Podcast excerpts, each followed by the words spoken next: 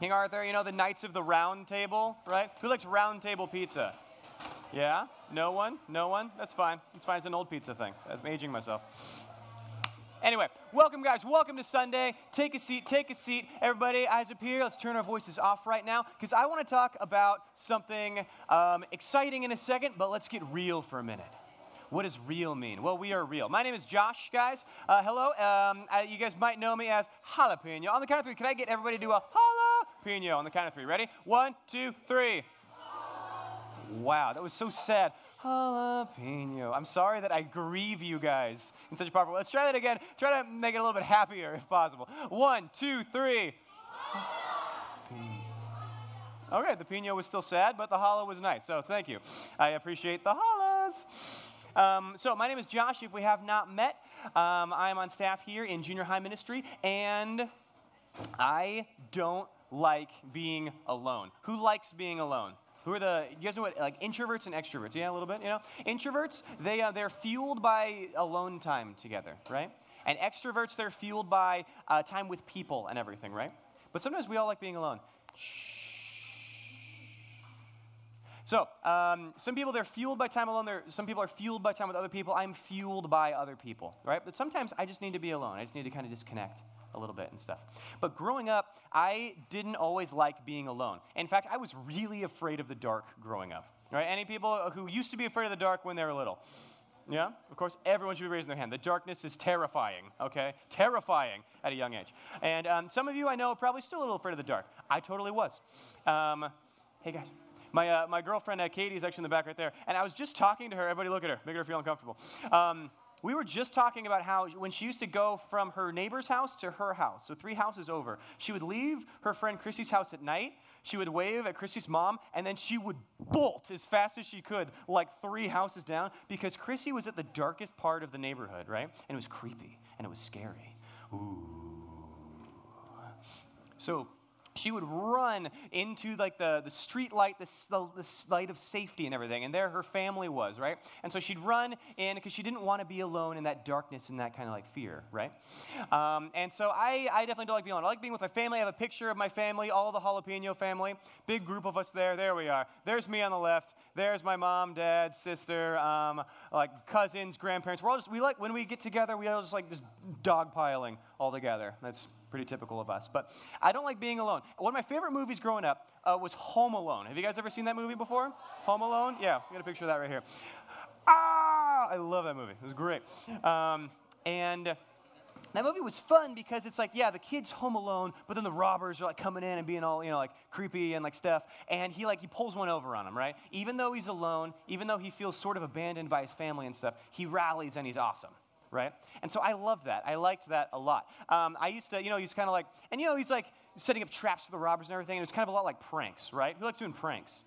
Yeah, pranks at camp. Camp's fun. Cool, cool. Um, so for me, I loved the idea of doing pranks, right?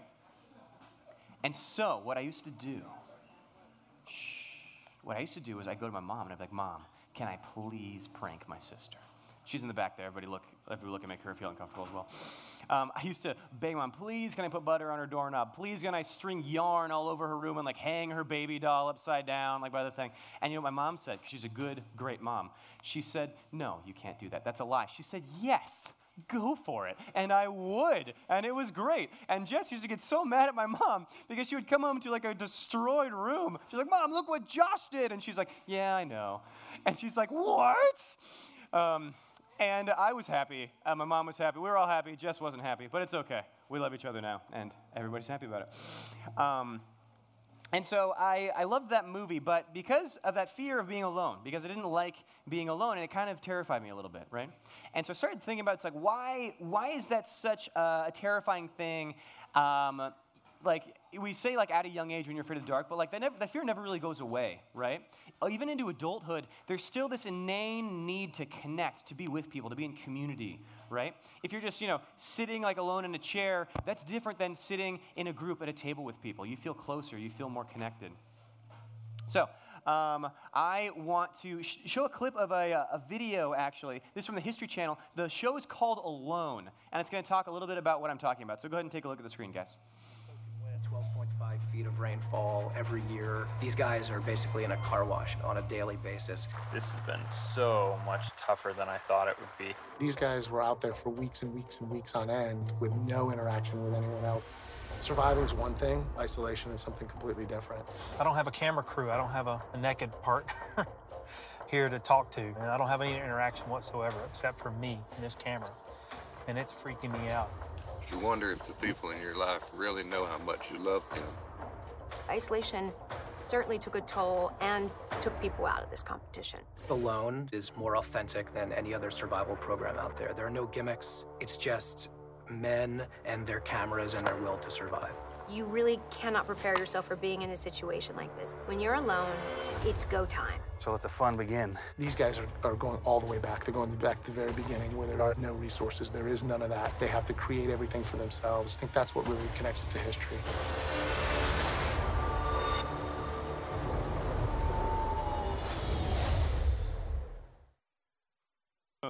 So, alone, right? This idea of being hundreds and hundreds of miles away from everyone else around you, right? And these are like tough, like survivor, Bill Gr- Bear Grylls kind of people, right? They're going off into the wilderness and they're doing crazy stuff to survive.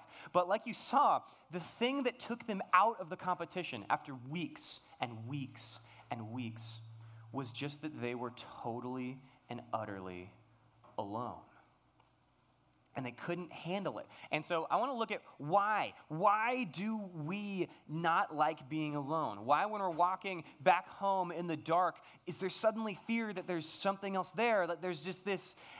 This gross factor about being alone. So, if you guys don't have a Bible, go ahead and grab one right now from the uh, Bible carts that are around you. We're going to look at um, three parts of the Bible today, okay? So, go ahead and grab a Bible, guys. And grab a page of notes if you don't have one. Grab a pen also if you don't have one. One, two, three. Bible notes, pen. Booyah. All right, so grab your Bibles, go back to your chair, and what we're going to do, we're going to turn to page five, okay, everybody? So we're going to go to page five of our Bible. On, deux, trois, four, five. See that? Kind of three in French. Pretty cool, pretty cool. All right, guys, then if you can't find the Bible, we got it up on the screens for us right now. It's in the book of Genesis, page 5, Genesis, chapter 2. I believe it's verse, um, verse 8 that we're going to bring up. 18, excuse me. All right. Shh. Reading time, everyone. Please open your Bible. Look to the thing or look at the screen. Then the Lord God said, It is not good for the man to be alone. What are we talking about? It just took one sentence out of the Bible, no context. Well, let me give you context. Great. Um, so, uh, this is the beginning of the Bible, right? God just created everything, right? Let there be light. Bam! And there's light. Um, let um, he's like he separates the uh, the sky from the ground, the water from the land. He's making animals. He made Adam. Boom! And what's so cool is God's a good God, right? He's a good, good Father. And so everything He made was good.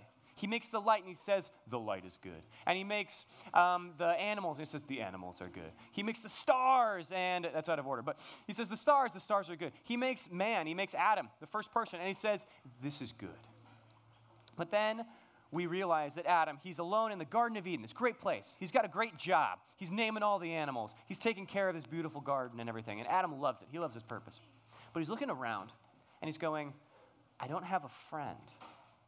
I don't have somebody like myself that I can love and be loved by. I can't know someone and be known by them. Adam feels alone, just like we do, right?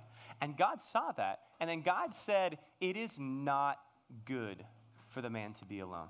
So God creates Eve. He gives Adam uh, a friend, a wife, a partner, someone to do life with. And he gives the first community that ever took place, right? We were talking a lot about life groups and everything earlier today. And that's what we believe in JHM is community is something that we inanely need. The Bible talks about that. Community is so important. So the first thing I want you guys to write down in your notes is that we are not meant to live life alone right? This idea of being alone, it scares us. There's something within us that doesn't like it, right? And that's because we're not made for it. We're not meant to live life alone. It is not good, the Bible says, to live life alone. Want you guys to now flip in your Bible. We're all the way at the front. We're going to flip almost all the way to the back. We're going to go to page 1159, um, okay? So just like, bam, flip it over. So we're going to look up the book of Galatians, all right? You guys not know where the Galatians is? It's 1159. We got it up on the screen for us too. It's chapter 3, verse 28. Chapter 3, verse 28. Sorry, guys, I'm getting you some feedback. I can just do a wireless if that's better. So, Galatians 3:28. I'll read the verse and give you guys a little context. There is no longer Jew nor Gentile, slave or free, male and female, for you are all one in Christ Jesus. That's a great sentence. What does it mean? Uh, does anybody have uh, parents or like heritage ancestors that are from like Israel? Does anyone have Jewish heritage? Some of you? Yeah, a couple. Justin in the back? Yeah, right? And so uh, the Jews, 2,000 years ago, the Jews, uh, the Jewish people, that culture, are God's chosen people, right? And through them, God blessed the entire world, essentially, right? Don't throw pens, guys, or balls. I'm going to take this one. Cool. So we've got the Jews and the Gentiles, right? So the Jews are God's chosen people, and the Gentiles were basically everybody else. And 2,000 years ago, everyone, uh, especially the Jews, they thought they were closer to God, right? They were God's chosen people. They were like, okay, we are the Jews. We're better than everyone else, right? And so that's what the thing was 2,000 years ago. But so what Jesus is saying is, no, guys, there's no separation. It's not one group of people are closer to God and one people aren't. It's saying we're all the same. There is no longer Jew or Gentile, no separation there, meaning we are all God's chosen people. We are the body of Christ. It says there's no slave or free. There was a class system 2,000 years ago. And what it was, was if you were free, you were at the top of the food chain for the most part. And if you were a slave, you were at the bottom. That's good, right? As a slave, you didn't have rights. You couldn't do what you wanted to do when you wanted to do it. And there was this class system. Christ is saying that no longer exists. There's no longer someone who's better than somebody else. We're all equal. And says male and female. 2,000 years ago, women didn't have, have as many rights as men did. I know in school you guys learned like, like women's liberation and everything, and like the rights to vote and things like that throughout our American history. It was even worse 2,000 years ago, right? And Christ was not about that. He was all about saying, no, we're equal right? We're all beloved children of God. For you are all one in Christ Jesus. So we are one. We're one group, one community, one body, right? You guys ever heard the body of Christ? That is like sort of a, a churchanese kind of saying. We're not talking about his physical body. We're talking about this group of believers, the body of believers that we are. I want you to flip 11 pages to your left now, guys. 11 pages to your left. We're going to 1139. This will be the last verse we look at. So no more flipping around. That's going to be 1 Corinthians. It's chapter 12, verse 12 is where we're going to start. Okay? Now, I'm just going to jump into it, then we'll talk about it in a second. The human body has many parts, right? We got hands, we got feet, we got eyelashes, we got ears, we got a spleen, and two kidneys, hopefully. The human body has many parts, but the many parts make up one whole body. So it is with the body of Christ. Let's pause there. So you're like all of the parts of your body, your heart, your lungs, that all makes up one body, right? You don't see somebody and like they're looking like good today, you know, and you're like, wow, like your kidneys are doing great today. Or like, wow, like your your knees look really strong and everything. You say, no, it's like, yeah, you're, you're looking good today. You're looking healthy. You're looking happy, right? Because we're talking about their whole person in one thing, right? You don't give people uh, like you don't talk about them in separate parts right? We are one, just like the body of Christ. Some of us are Jews, some are Gentiles, right? Some have Jewish heritage, some are Gentiles. That's great. Some are slaves, some are free. It's talking about that class system again. Some are technically, you know, more important by society standards. Some are less important by society standards. But Christ is saying, no, we're equal. It says, but we have all been baptized into one body by one Spirit, God, the Holy Spirit, and we all share the same Spirit. God is saying, I'm close to all of you. There's no closer than, farther away from. I'm equally close to all of you. Let's look to the next thing. Our next verse. Remember, it's going to be verse 14. Yes, the body has many different parts spleen, heart, lungs, all that good stuff. Not just one part, right? Our whole body isn't composed of one thing. If the foot says, I'm not a part of the body because I'm not a hand, that does not make it any less a part of the body. And then let's talk about that for a second. So, our society, especially in school, we're all about comparison, right? What's the first thing you do when you get a test back, right? Get your math test back. You look at your score, and then you look at what everybody else got. right? You get yours back and you go, hey, I got an A minus. Yeah, I studied really hard. And maybe you're like, okay, I got a B. All right, that's good. I'm happy about that. And you look around and you see, oh, they got a C minus. I'm better than them. They got an A plus. Ooh, they're really smart. I'm not as good as them. They got this. They got that. And you start ranking it in your head: is who am I better than? Who am I less than? But the thing to keep in mind is that we are all the body of Christ, right? This is what's happening. The foot is saying, you know what? I look at this hand. This hand is awesome. This hand can turn pages in a book. This hand can crack an egg. This hand can open a door. And the foot's going, what do I do? What am I good at? And the hand is looking at the foot going, wow, foot, you're amazing. You can walk. You can like heel click and stuff. Like the foot is impressive, you know? And so that's what happens in our lives. We look at other people and we go, wow, they're so great. You're so good at this. I'm not good enough. And they're looking at you going, wow, you're so great. You're good at this. I'm not good enough. We all feel like we're not good enough because of this comparison. But if we look at that, that doesn't make sense because we're all one body. It does not make it any less a part of the body. 16. And if the ear says, I'm not part of the body because I'm not an eye, would that make it any less part of the body? Same basic idea. We're all part of the body. We all bring something to the table, right? You guys are in tables today. Every one of you brings something different to the table you're at different life experience, a different story, different skill set, different interests. Last part of this verse. Last verse, we got it. If the whole body were an eye, how would you hear? Or if the whole body were an ear, how would you smell anything? But our bodies have many parts, and God has put each part just where He wants it. How strange a body would be if it had only one part. Yes, there are many parts, but only one body. What if everyone was an athlete? What if everyone was an eye in the body? We were all amazing athletes, just like all these Olympians, right? We're all gold medalists. And we are, yeah, let's, let's check that out. If we're all an eye, what would we look like? Ew, we don't want a body fully composed of eyes. That's, that's not good. Not about that. Not about that. Let's go back to the verse real quick. Yeah, we don't want to be fully composed of eyes. What if the whole body were an ear? What if the whole body were an ear? Let's take a look at what that would look like. Whoa, that freaks me out. That picture freaks me out. I hate it. Go back. Let's go back to the verse. So, if the whole body were an eye, if we were all athletes, we're all Olympians, we're this body composed of eyes, right? That's what we see. We see these sports stars everywhere. If the body's composed of ears, right? Maybe we're all really good at math all of a sudden, right? We're all mathematicians. But the body is suddenly can't just be composed of one thing, right? We need people who are athletic. We need people who love math, who love English. We need people who love reading. We need people who love video games. We need people who love cooking. We need people that do so many different things. Growing up, I had a lot of trouble spelling. I could never spell very well, and I always felt less than a lot of my um, classmates and stuff, right?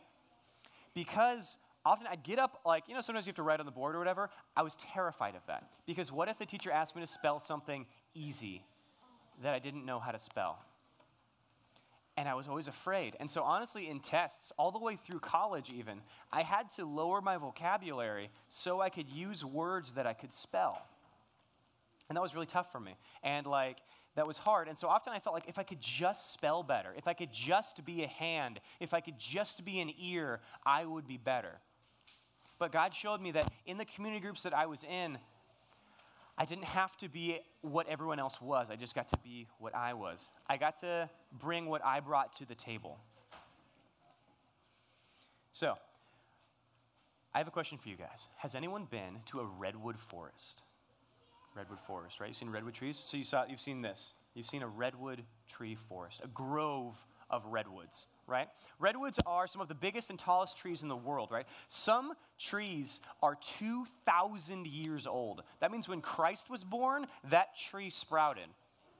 2,000 year old trees, right? And it's a really big tree, right? Trees that grow really big and really tall have to have really deep roots so they can stay up, right? Because when the wind blows, they got to like bend and everything, but then not fall. Redwoods have incredibly short roots. Even though they're so tall, some of the biggest trees in the world, they have really short roots. So, how do they stand up? They cannot grow by themselves. A redwood growing by itself would immediately fall over if something like blew strongly on it. But redwoods, they grow in groves tree, tree, tree. Their roots go down, but then they spread out, they grow wide. All of the roots of redwood trees interconnect with one another. And that's how they grow really tall and really strong. That's the next um, part of our notes that we have, is that Jesus grows us through the body of believers around us. We grow because we have a community surrounding us. We can't just put roots all the way down and expect to grow tall. It's not how we're made, right? It wasn't good that Adam was alone.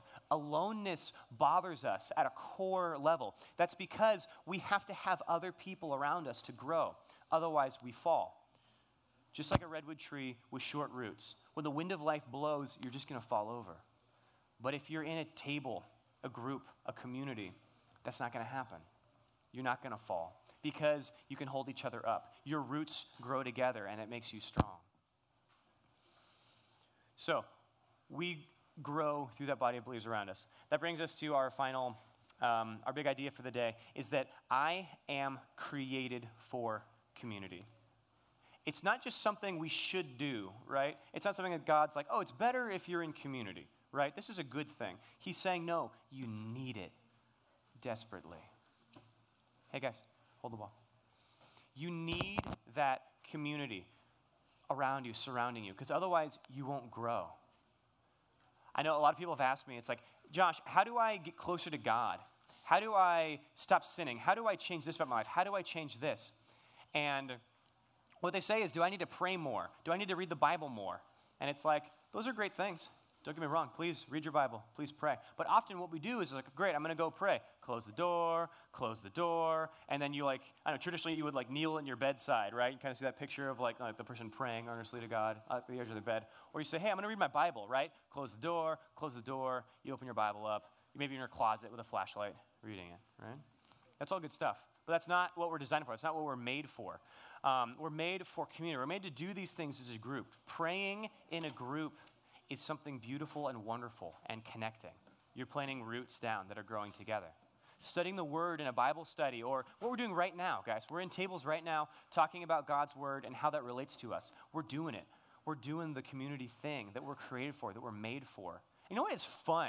You know? Like if you were locked in a toy store for three days by yourself, it might be really fun for like a couple hours, maybe even a whole day. But then you'd wake up all alone again, and it would be less fun and then maybe less fun. And you've got all these board games that need people to play with, and you don't have anyone. But if you're there with your friends, it's way more fun. That's kind of what life groups is, right? We're doing these things. We're doing a lot of fun together. We're doing life together, but we're growing together too because we're made for community. And so I, I, encourage you guys to really think about what joining a life group would mean for you. And we raised hands earlier today about people that are in life groups. And I encourage you guys to not be afraid. To not be afraid of really bringing what you have to the table, right? We all bring different skills, we all bring different memories, we all have different problems. Bring it to the table. Don't just leave it at home. Sometimes we come to life group and we think, oh, like I gotta pretend to be an eye. I gotta pretend to be a hand because right now I feel like a foot and that doesn't seem like I'm useful. Or I feel like an ear and it doesn't seem like I'm useful.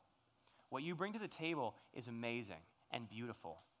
So I encourage you guys that are in a life group, you girls that are in a life group, to really bring everything to the table, to bring everything to that group. And those of you who aren't, you need it. You need that community because otherwise you're not going to grow. And God loves it when we grow. It's like when you uh, like you plant a plant and every day you check on it and it grows just a little bit more, just a little bit more, just a little bit more. That's how God sees us. When we're growing, He's so excited. And when we're not growing, He's encouraging us to grow because He loves us. All right, if you could just bow your heads real quick. Father, we come before you today, Lord, and God, we thank you, Lord. We thank you for your love that you want us to grow. God, we thank you that you made us for community, Lord. We thank you that you surrounded us with people that we don't have to be like Adam and totally, utterly alone. Lord, I, I just speak over um, everyone here, God. God, I pray that you would ignite in them a desire for community, Lord. Um, and God, in, in JHM, we believe that life groups is a beautiful way for them to connect in community, God. And so, I, God, I just really encourage everyone here to, to have the courage to step out, to talk to a leader, to sign up online, to talk to their parents, and say, hey, I want to join a life group. I want to try it out. Okay? It doesn't mean you have to be in it forever, but just to see what it's like to grow in a grove like a redwood, to be in that community that I'm created for. And Lord, if, if life groups isn't right for someone right now, God, I pray that they would just seek community wherever that is, whatever that means for them, Lord. God, I pray that you would give them courage for that, Lord Jesus. Father, we praise you for everything you do in our lives, God. We thank you for the love that you have for us. God, I pray that you would protect us, keep us safe this week, Lord. And I pray that we would just have a lot of fun. It's the first week of school, God. I pray that this would be a very fun, exciting week. In your name we pray. Amen. All right, guys, you are dismissed. Have a fantastic week, and we will see you next time. Thanks, bro.